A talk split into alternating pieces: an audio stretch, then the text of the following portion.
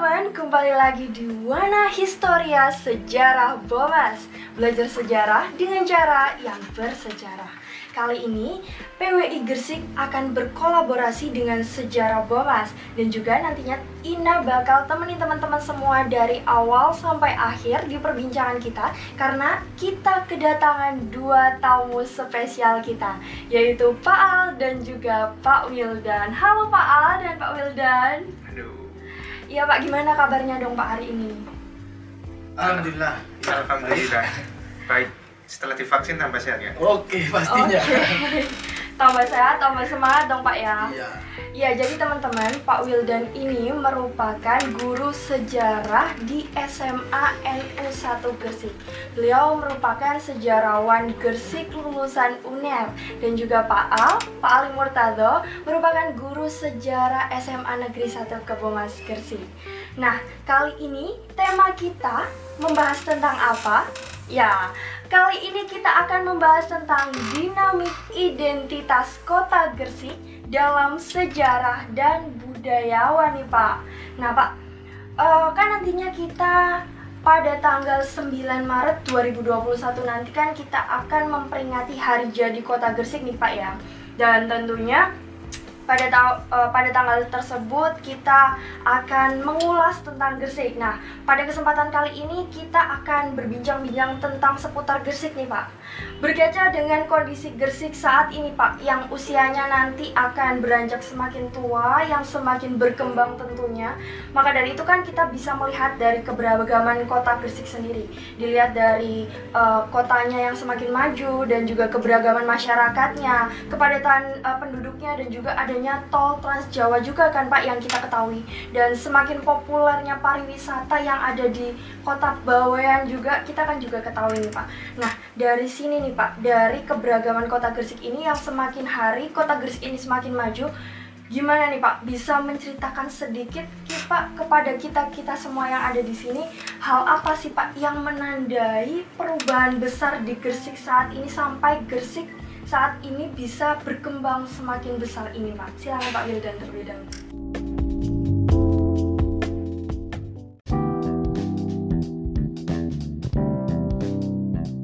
Oke, terima kasih. Eh, pertama saya ucapkan terima kasih kepada eh, teman-teman eh, secara Bomas yang sudah memberi kesempatan saya untuk bisa berbagi pengetahuan seputar sejarah, terutama yang ada di Gresik ya. Jadi tadi temanya cukup menarik dan pertanyaannya juga eh, membuat saya harus mengingat-ingat lagi kira-kira apa sih yang menandai perubahan-perubahan besar yang ada di kota ini atau di Kabupaten Gresik. Jadi setidaknya kita mengenal Gresik itu dengan banyak eh, sebutan atau istilah. Ada yang menyebut sebagai Gresik kota santri, ada yang menyebut Gresik kota industri, atau sekarang mulai dikenal sebagai kota pariwisata. Sebenarnya peristiwa-peristiwa apa yang kemudian eh, menandai hal ini atau yang menandai identitas-identitas ini muncul di tengah-tengah masyarakat Gresik. Jadi kalau kita nanti bisa ditambahi oleh Pak Ali yang mungkin lebih paham secara kronologis eh, di era prakolonial. Tapi yang jelas Gresik dalam perkembangan sejarah Nusantara itu selalu terlibat di dalamnya. Baik di era klasik, kalau saya istilahkan klasik berarti di eh, Indo-Buddha, era modern ketika Islam mulai datang dan kemudian masuk eh, kolonialisme, baik itu Portugis, Belanda, Inggris, dan juga ketika memasuki era kemerdekaan selalu terlibat dalam peristiwa-peristiwa besar sejarah. Saya contohkan saja ketika era Dendles ya. Dendles ini kan salah satu gubernur jenderal yang cukup fenomenal di era Hindia Belanda ya.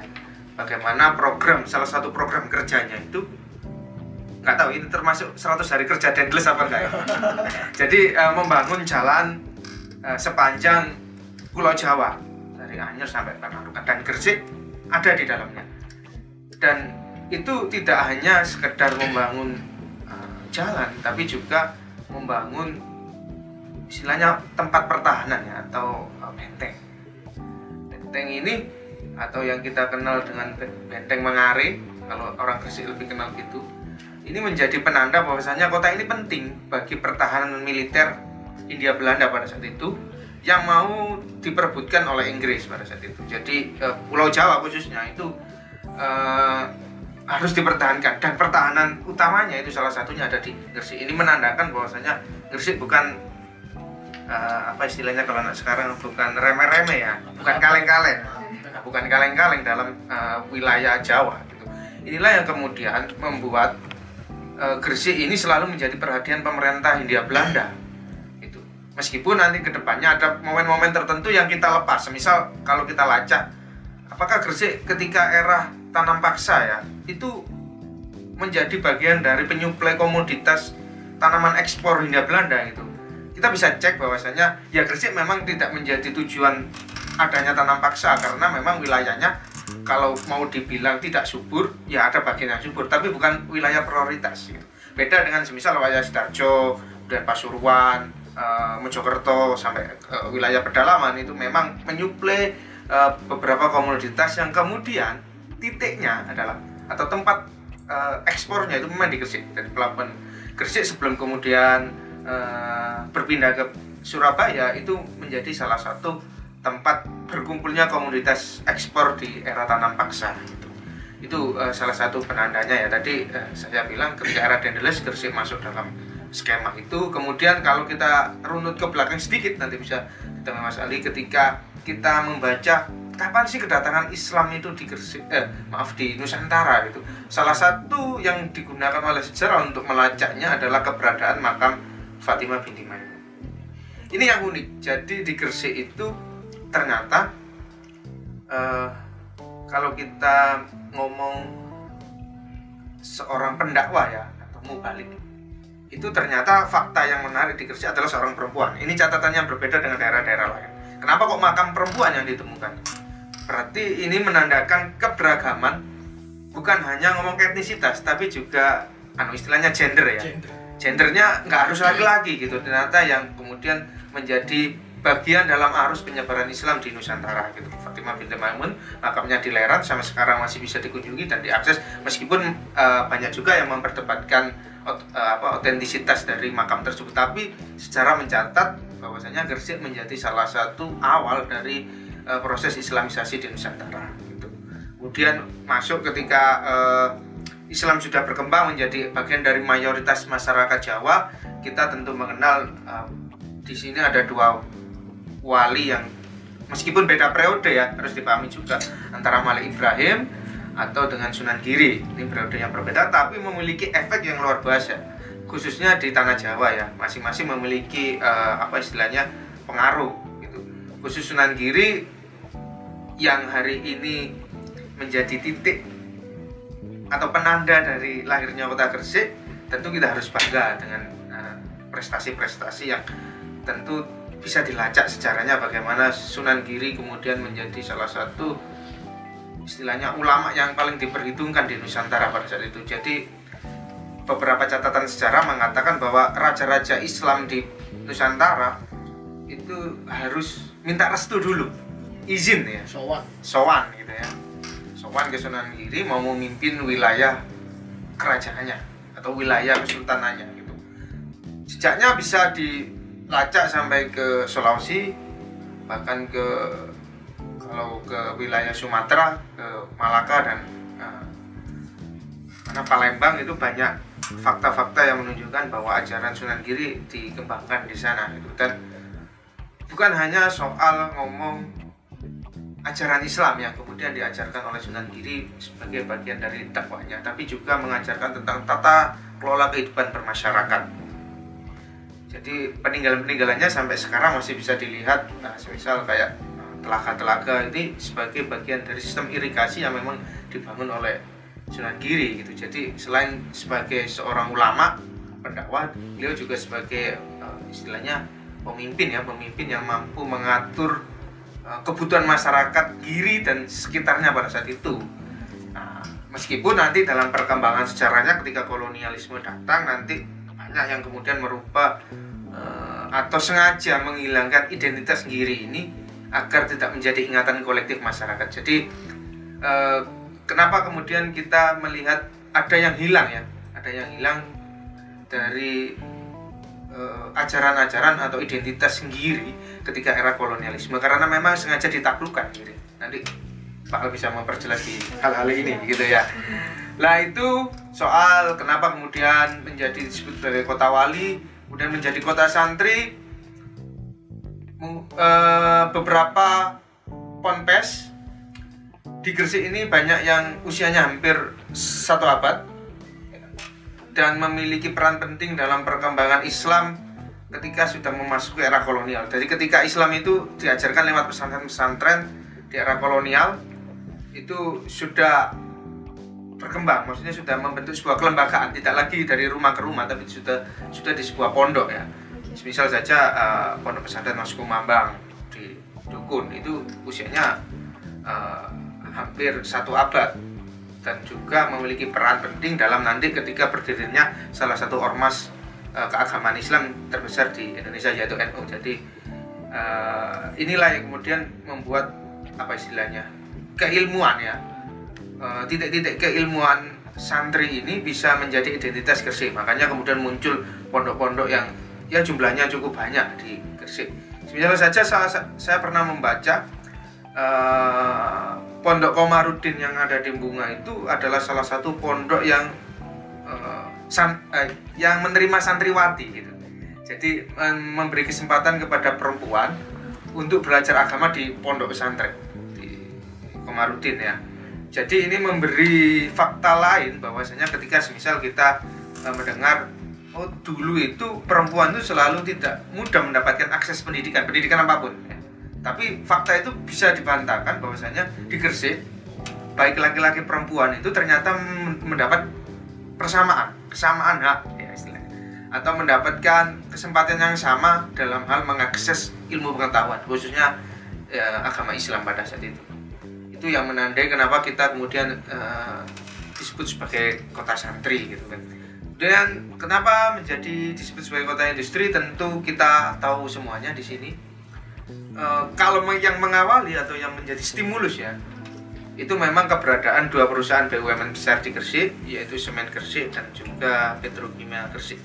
Dua perusahaan inilah yang kemudian eh, menjadi stimulus atau pemancing kemudian banyak pengusaha atau investor yang mendirikan pabrik di Gresik ya. Kenapa? Lah ini banyak sebabnya. Salah satunya adalah faktor kondisi geografi Gresik yang memang strategis. Pertama, secara akses untuk eh, arus distribusi barang lebih mudah karena punya sudah punya pelabuhan.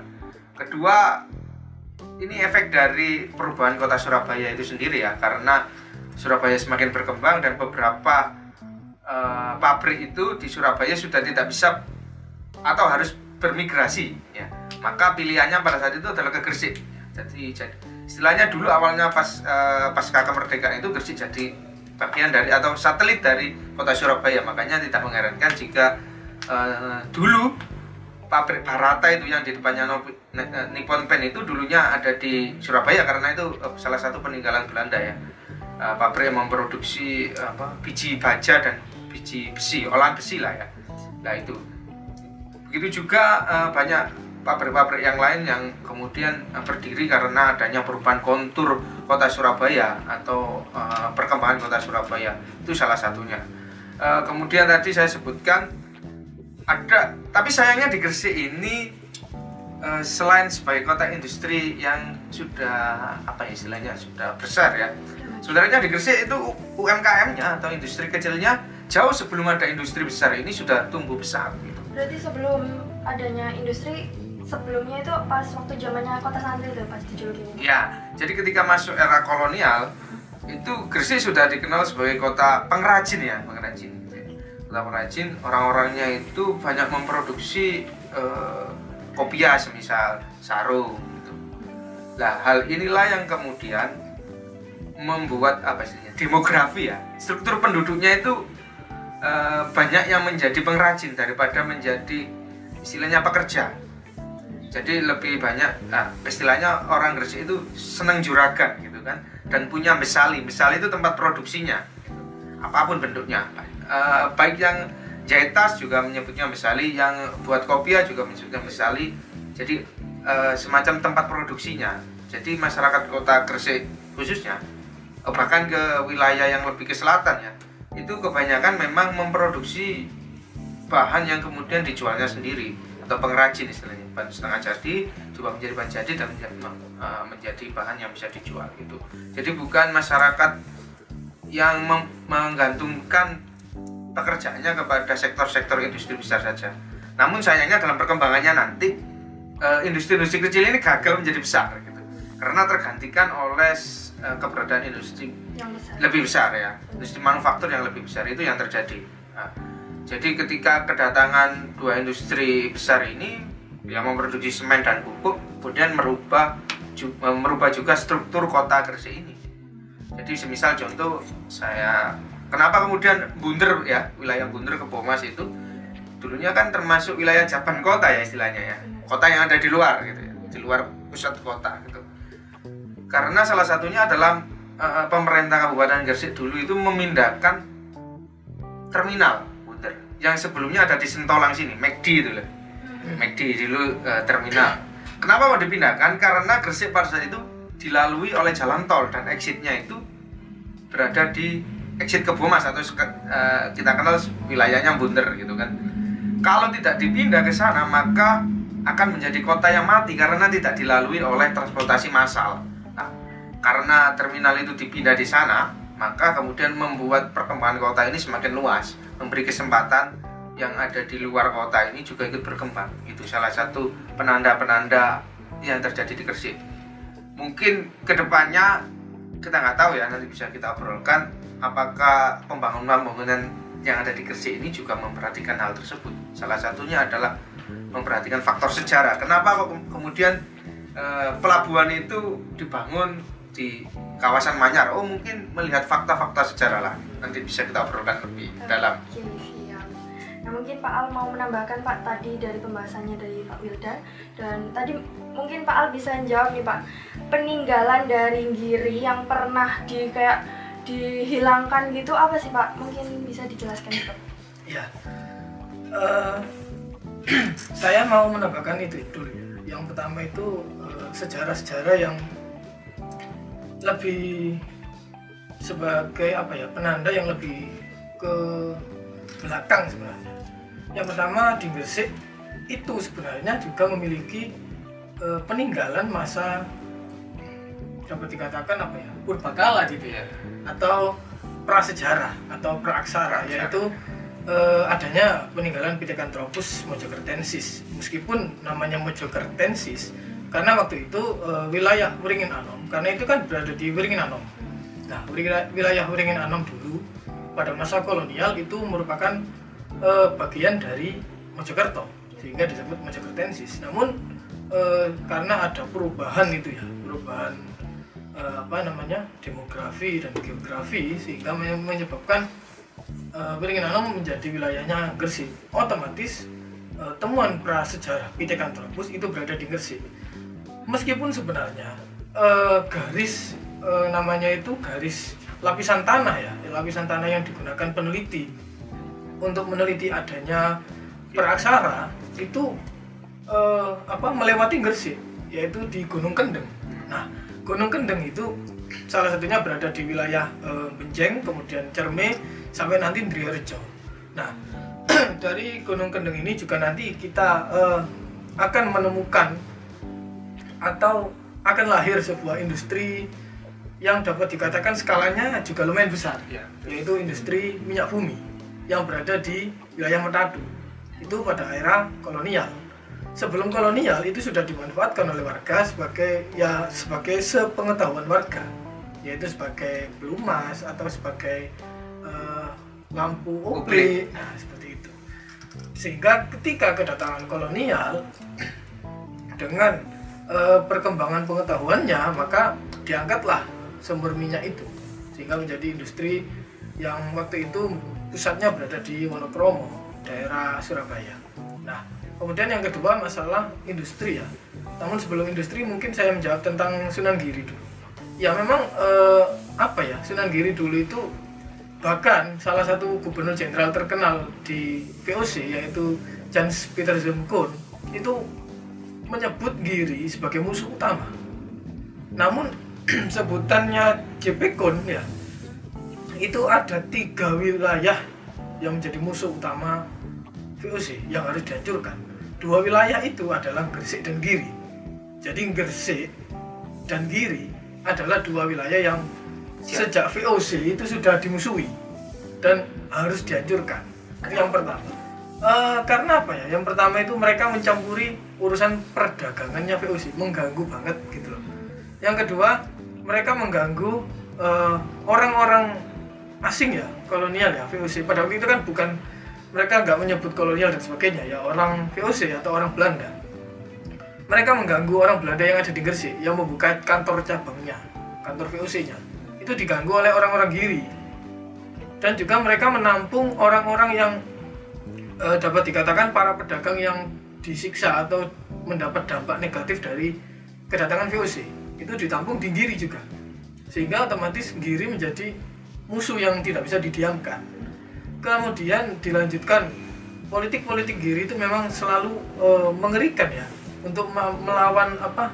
Dominasi. Melawan dominasi VOC itu memang eh, prinsipnya meskipun dihancurkan berkali-kali meskipun seperti serangan terakhir itu 1680-an mungkin ya serangan terakhir itu kemudian terakhir itu me- mengatakan bahwa sampai titik darah terakhir mereka akan tetap mempertahankan Giri jadi itulah mungkin ya yang mengapa Giri itu harus di eh, apa namanya singkirkan seperti itu. Nah selanjutnya masalah industri. Oke memang eh, seperti yang dikatakan Pak Wildan tadi ada banyak industri-industri kecil yang berada di eh, Gresik ya sebelum adanya industri besar nah seperti di wilayah selatan itu ada industri sarung Sarung. Nah, yaitu Tuan Malik.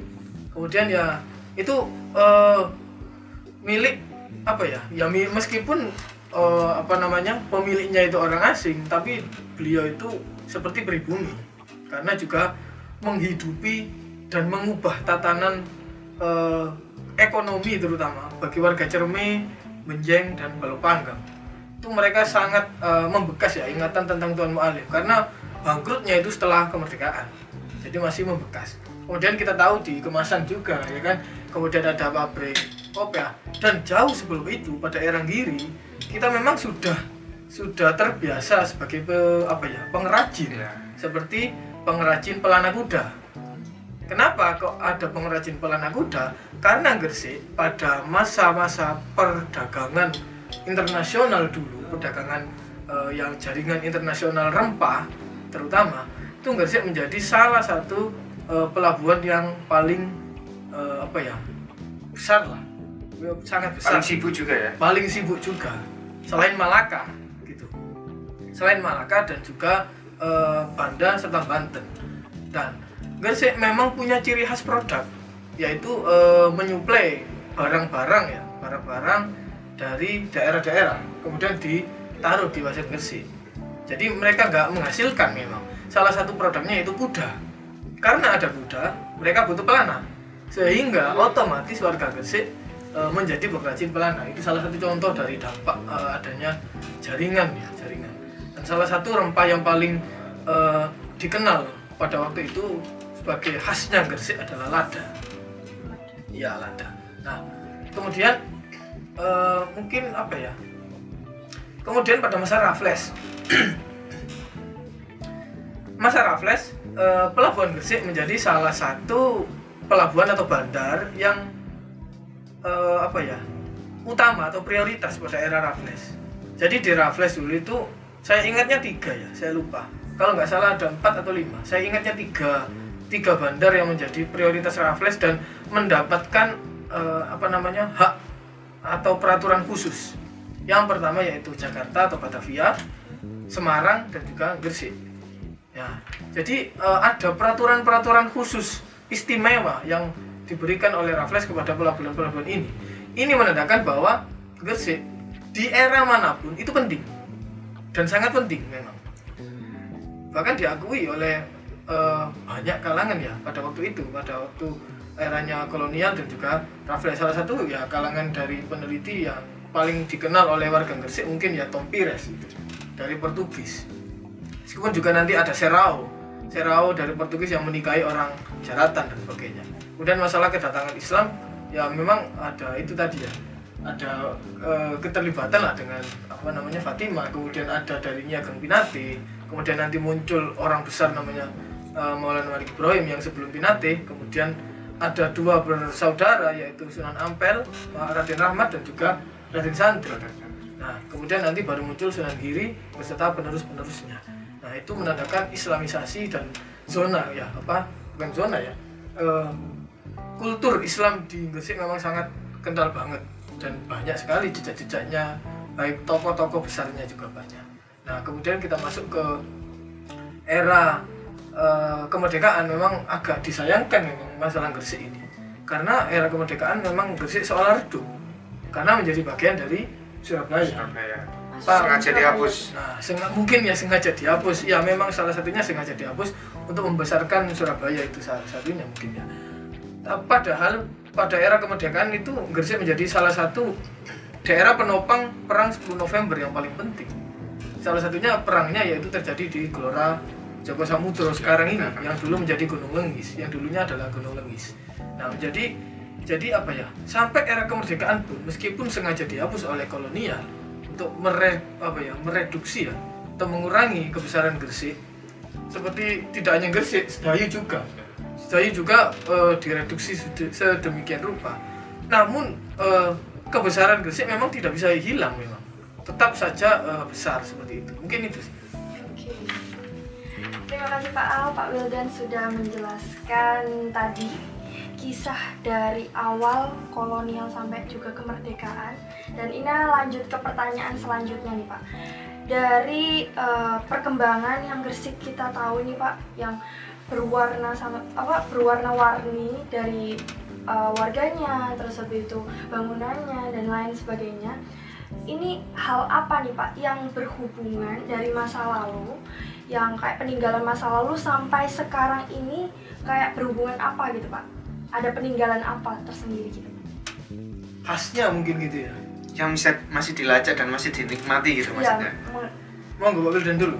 saya dulu Mas. Iyalah. tentu pelabuhan ya nggak bisa dipungkiri pelabuhan menjadi sebuah kawasan yang ya kita harus ya mungkin dulu atau masih mungkin sekarang ya kita masih meremehkan bahwasannya laut adalah pemersatu Hmm. dan sebenarnya itulah yang ada di Gresik. Jadi pelabuhan inilah yang menjadi pusat pertukaran apa pun, ilmu pengetahuan, kebudayaan, barang dan eh, perdagangannya tentu yang sampai hari ini tetap kita rasakan. Jadi ya tadi memang ada mungkin ini anu ya eh, sedikit melebar ya. Ada pendiksian yang berubah. Misal saya contohkan tadi kita sering mendengar kalau dulu orang itu menyebutnya bandar itu selalu identik dengan pelabuhan ya, sesuatu yang positif. Tapi tentu sekarang kalau kita hanya mendengar kata bandar pasti ini efeknya negatif jika bandar narkoba, bandar judi. itu salah satu bagaimana stigma itu dibangun. ya. Jadi eh, kita sering mendengar bahwa pelabuhan itu tempatnya orang jahat karena perputaran uang yang begitu cepat, banyak perompak dan lain-lain. Padahal eh, pelabuhan itu kalau kita mau eh, menelusuri jejaknya itu sebagai awal mula dari sebuah pengetahuan ya.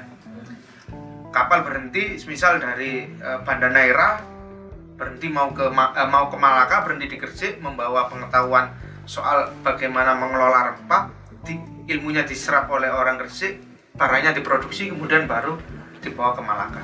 Orang Malaka mau ke Banda Neira singgah dulu di Gresik membeli kebutuhan untuk melaut. Ya tentu orang Gresik akhirnya produktif.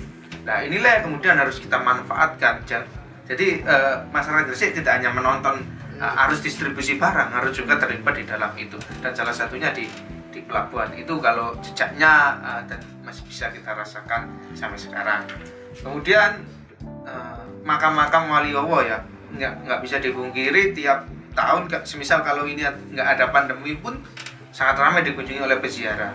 Setidaknya ini menjadi perkenalan kita bagi masyarakat di luar Gresik jadi saya kadang juga bagaimana sih mengukur kota ini maju atau Gresik ini maju ketika saya tanya kamu tahu Gresik? Oh ya tahu.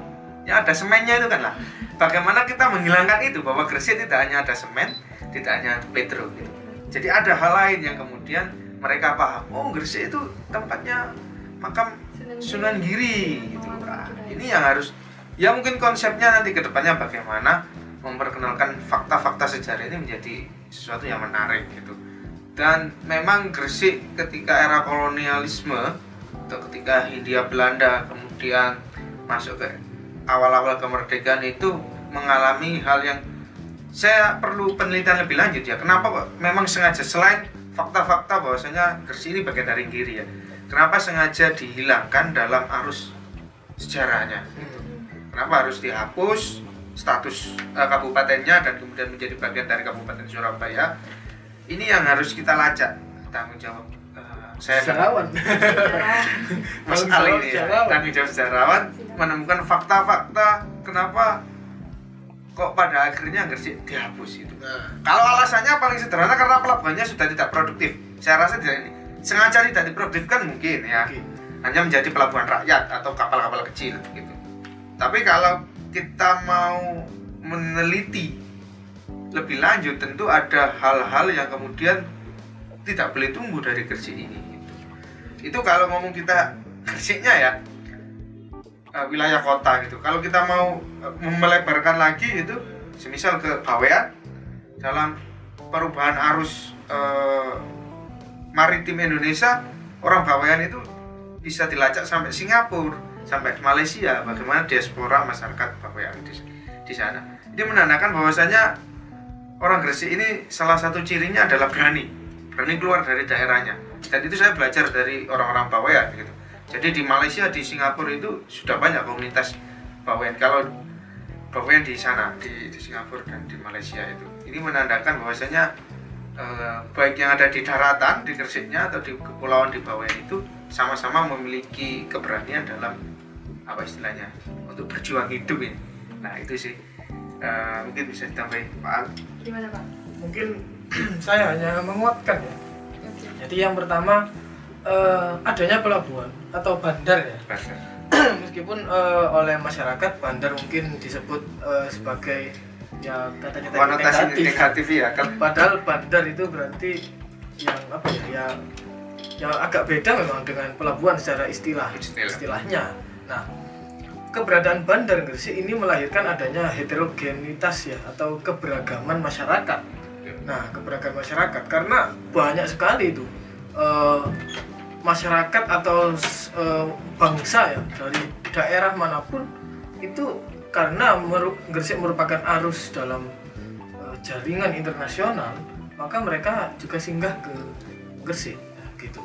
Kemudian eh, karena adanya masyarakat yang heterogen melahirkan adanya kebudayaan-kebudayaan dan juga adat tradisi yang begitu banyak sekali. Nah ini mungkin bisa menjadi titik atau ciri khas ya yang bisa kita gali kemudian menjadi sebuah hal yang me- membanggakan bagi kota Gresik kemudian yang kedua ya ada keterlibatan dari eh, Trah Giri kemudian eh, garis keturunan Giri dan sebelumnya yaitu Nyageng Pinate mungkin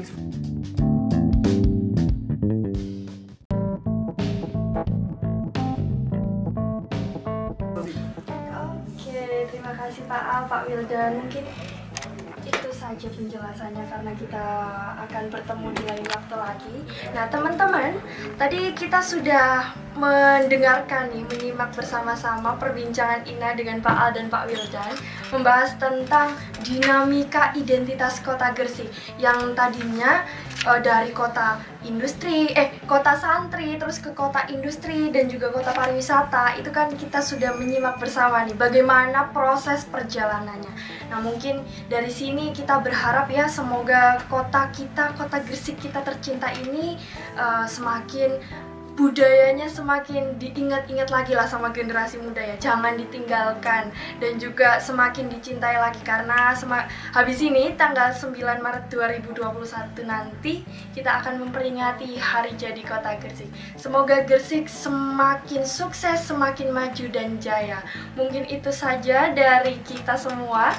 Kita tutup sampai jumpa di episode selanjutnya. Wassalamualaikum warahmatullahi wabarakatuh Terima kasih Pak Al, terima kasih Pak Wildan. Oke, Oke, sama-sama. terima kasih. Pak.